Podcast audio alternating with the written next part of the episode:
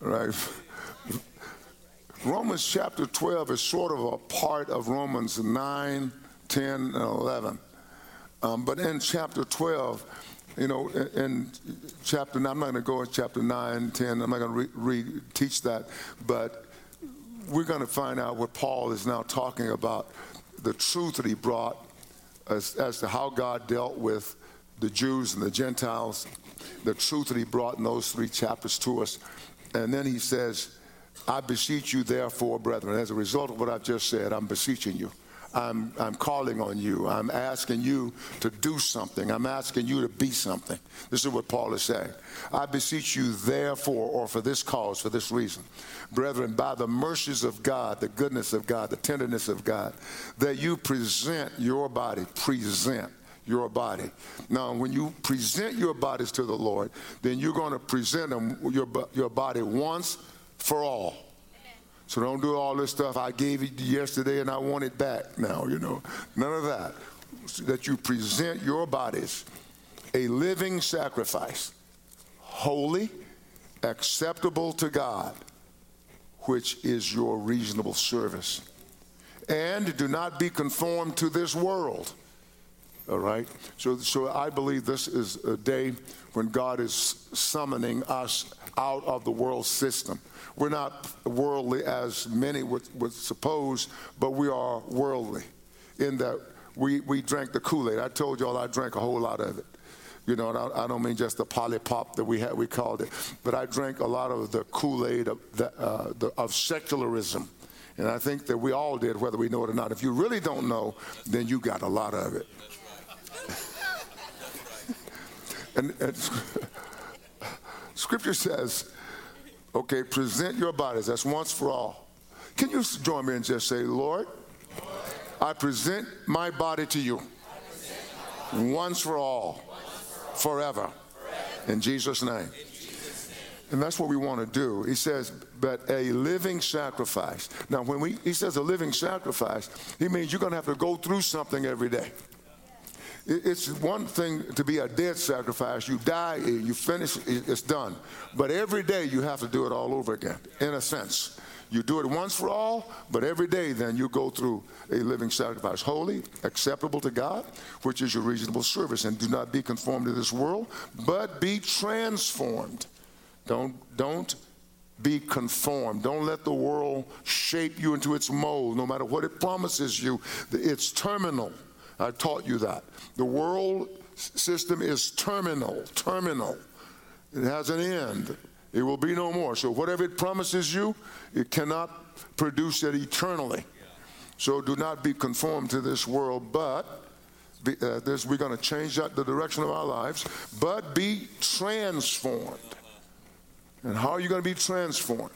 By the renewing of your mind that you may prove what is that good and acceptable and perfect will of God. So you're going to prove that by testing, you're going to prove it. And biblically, and even with my father, when my father talked about proving something, he talked about testing it. You know, I've got to go prove uh, this mule I bought or, this horse I bought. Yeah, we did own a mule once when I was a little boy. Uh, I mean, I, I'm old. So, but he, but he, when he said that, he meant I'm going to have to test this animal to see whether this animal is what it, he should be. And so he says, but be transformed. So God is, is requiring of us a metamorphosis. This transformed, he's transfigured. Like when Jesus was on the Mount of Transfiguration, he was on the mountain of transformation, as it were. So you and I are on the mountain of transformation. We must be transformed if we are going to be those people whom he desires, needs, and depends on in this world. Now, somebody might say, I don't like that word depend, it's a good one. It's a good one. Jesus ought to be able to depend on us to be who he's made us to be. Yeah, yeah. And so we are transformed. We, we want to be transfigured made into a new creation, a real new creation. Not just a new, a new creation in name only, but a new creation in practice and in performance. Yeah. And how do you do that? How, how, are you transformed? By renewing your mind, by allowing the Holy Spirit to give you God thoughts instead of your own thoughts. You may have a lot of good thoughts and good ideas, but you want God thoughts. Amen? Amen. And then he says, You and I uh, will be able to prove by testing what is that good, acceptable, and perfect will of God.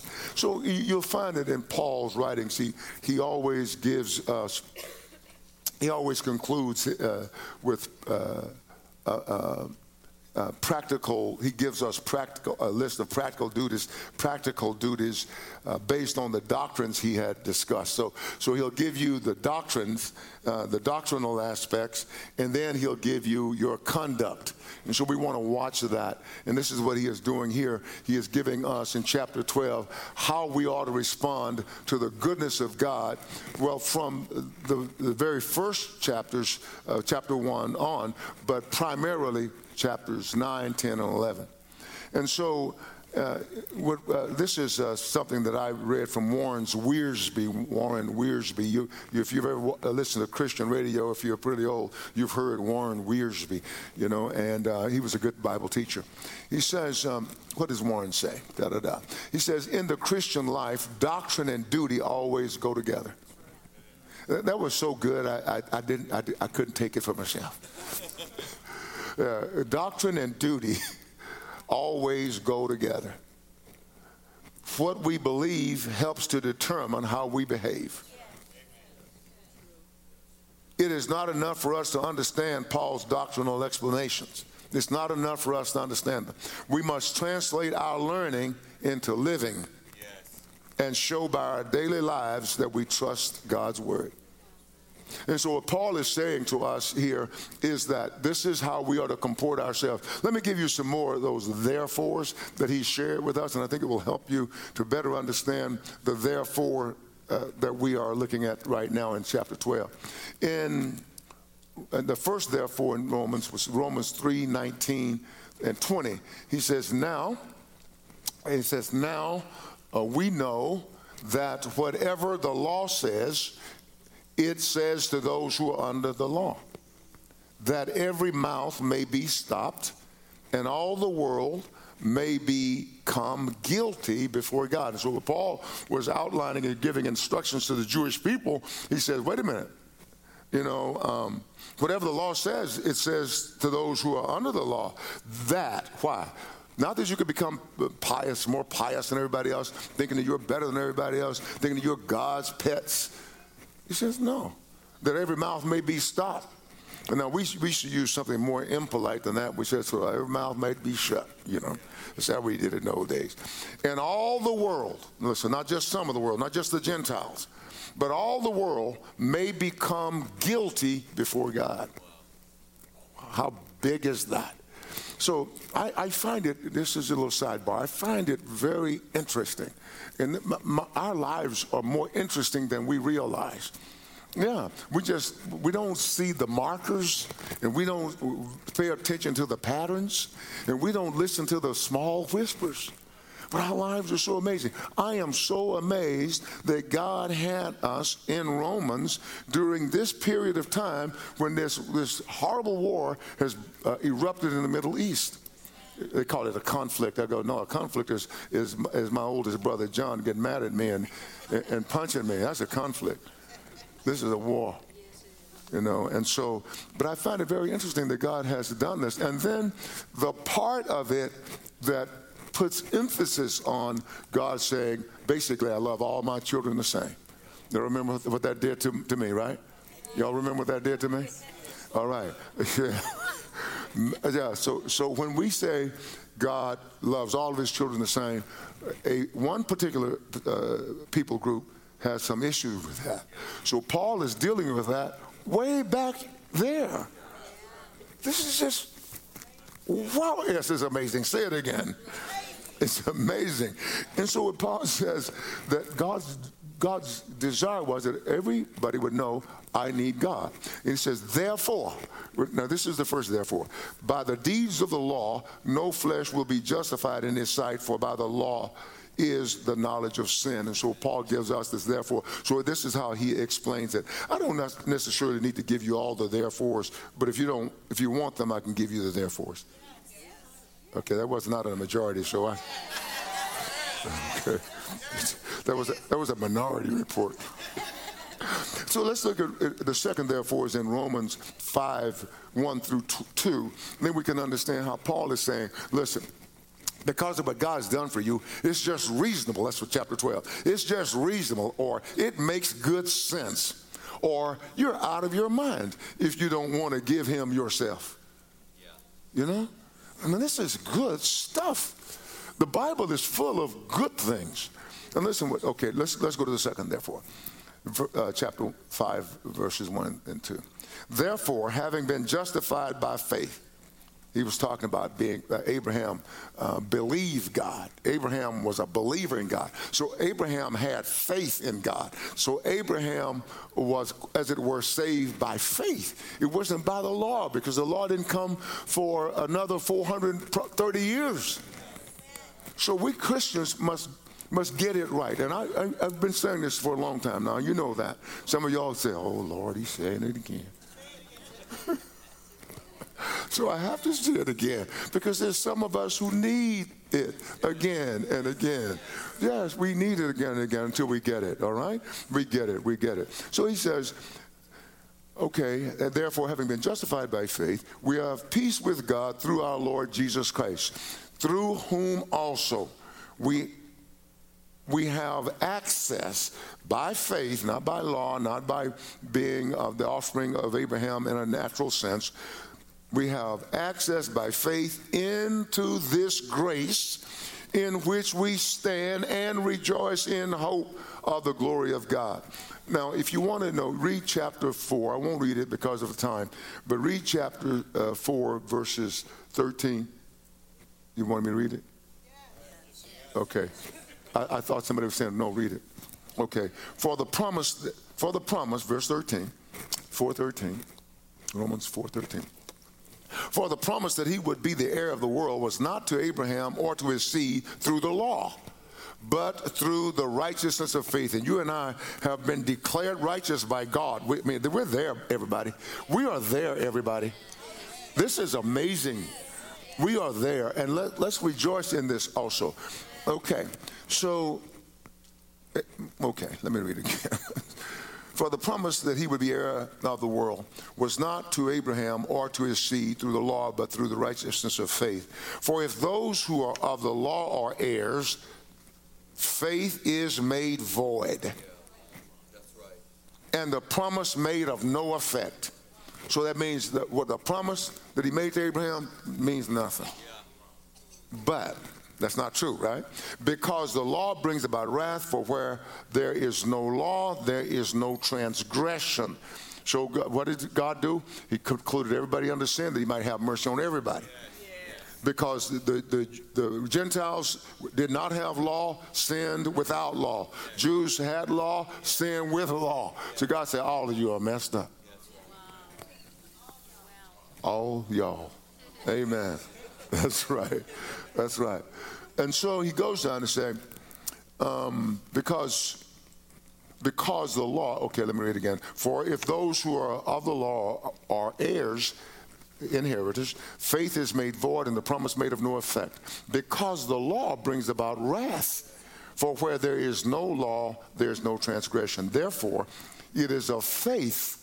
It was always the faith, everybody, that it might be according to grace. If, if it if it's of faith, it's according to grace. And what that word means, according to, is the Greek word called kata, which means it comes down from grace. So your faith always comes to you from grace, comes from the goodness of God, doesn't come because you're smarter than the rest of us. Amen. And so he says, so that the promise, this is so beautiful and so powerful, so that the promise might be sure, steady, irrevocable to all the seed not only to those who are of the law, but also to those who are of the faith of Abraham, who is the father of just some of us, of us all. Because through Jesus Christ, Abraham now is our father. Oh, I tell you, this is good, isn't it? The Word of God is good, and you and I are here because God has summoned us to be here. We are here because God has declared that we are His children, we are His sons. And I love this, this to say this He can never unson us. yeah. Yeah. Yeah. Have, have, you ever seen this? this? this? is a little sidebar too. You know, some of these times, you know, these people who who have had children out of wedlock or whatever, and uh, the child now comes to say, "You're my dad," and or whatever, and and the person said, "No, I'm no, not, not I'm not," and all you need is a little strand of hair. You know, can't right? Can't. Okay, where was I? 17. Okay, thank you. As it is written, this is the scripture says, He is the Father of us all, as it is written. It is the Father of us all, as it is written. It means it's sure. It will never ever change. It will never ever change. It will never change. As it is written, I have made you a father of many nations in the presence of him whom he believed. And he says, God who gives life to the dead and calls those things which do not exist as though they did. And not it doesn't mean that that God calls something that's not. Uh, and he just makes up something, but he calls those things which did not exist. Does, in other words, God doesn't have to see something to know something. Okay, so as they did, he says, now Abraham, who the Bible doesn't say Abraham, I'm going to insert that so that you'll get it. Abraham, who contrary to hope, opposite, opposing hope, in hope believed, so that he became the father of many nations according to what was spoken. So shall your descendants be. And the word was, so shall your descendants be. And so this man, Abraham, contrary to hope, in other words, when, when you, when you hope for something, you have an, hope is like an object it's something that I see that I want. Faith gets me there. You know, so so if you don't have a hope, you have no reason to have faith because it's your object. And so Abraham, now, now here this guy says contrary to hope. So what he was, he was an, now an impotent man, right? He was an impotent man. He was um, about 100 years old. Yeah, he was finished. Oh, todo, finished. Sarah, Sarah was uh, postmenopausal, no life in her womb. Didn't you know she was in, infertile when she was young, and all through her mid years infertile, and she comes down to about 89, and she's suddenly fertile. Why? Because Abraham believed. That's what happened. Hallelujah, somebody. Okay. And it says, says, and says in verse 19, it says, not being weak in faith, he did not consider his own body already dead since he was about 100 years old and the deadness of Sarah's womb. He did not waver at the promise of God through unbelief, but was strengthened in faith, giving glory to God, and being fully convinced that what he, God, had promised, he was able to perform. Brothers and sisters, that is so mind boggling so amazing to me. I mean, come on, you know, you know how we are. You know, some you, we get prayed for, and we, we say, I, I thought you healed me because I had a little pain. But Abraham had a hundred year old pain. And he did not waver. He knew that this woman he had married when she was just a young thing, young girl, as it were, young girl, he knew she had not had a baby for 89 plus years, 90 years, let's say. 90 years she hadn't answered. No, God said. God said. Come on, we need that, Jesus. We need that, Jesus. Mm. I want to say to you what God has promised, He is fully able to perform. Hallelujah. In verse 8, verse 22 says, And therefore, and as a result, it was accounted to him for righteousness. So God says, No, that's righteous. That's what I want. That's what I want from you. That's righteous. So what he was, uh, and then verse 23 says, Now it was not written for his sake alone that it was imputed to him, but also for us. And so God says, I'm not doing this just for Abraham, I'm doing it for you. For you in 2023. I'm doing it for you. It shall be imputed to us who believe in him who raised up Jesus our Lord from the dead, who was delivered up because of our offenses and was raised because of our justification. Faith triumphs, everybody. Faith triumphs. Amen. So, so let's go back. It says, Therefore, having been justified by faith, we have peace with God through our Lord Jesus Christ, through whom also we have access by faith in this grace in which we stand and rejoice in hope of the glory of God. And so, what Paul wants us to know is that this, therefore, was, was placed there because of Abraham and what was brought about through him. Now, let, let me go uh, to um, the third, therefore, and I won't take as much time. Uh, Romans 8, 1 and 2 is the third, therefore. Now, we are on, we are, uh, uh, on the fourth, therefore, right? But this is the third, therefore. There is, therefore, now no condemnation to those who are in Christ Jesus. I don't know why we don't like good news. I don't know why we want to make make it about us and how we've got to do all these things and go through all these gyrations. The Bible says, "I am not in God in Christ Jesus because of my own uh, intellect or acumen or even my own abilities in any form. I am in Christ Jesus because it was God's idea." There is therefore now no condemnation to those who are in Christ Jesus, who do not walk according to the flesh, but according to the Spirit. So he says we don't we don't get our marching orders from the flesh. It doesn't come down from the flesh, but we get our marching orders from the Spirit of God, from the Holy Spirit. Kata, kata. Hallelujah. That word is kata, kata, but according to the Spirit. We do not, we walk according to the Spirit. Why? We are informed by the Holy Spirit. Somebody say something for the Lord.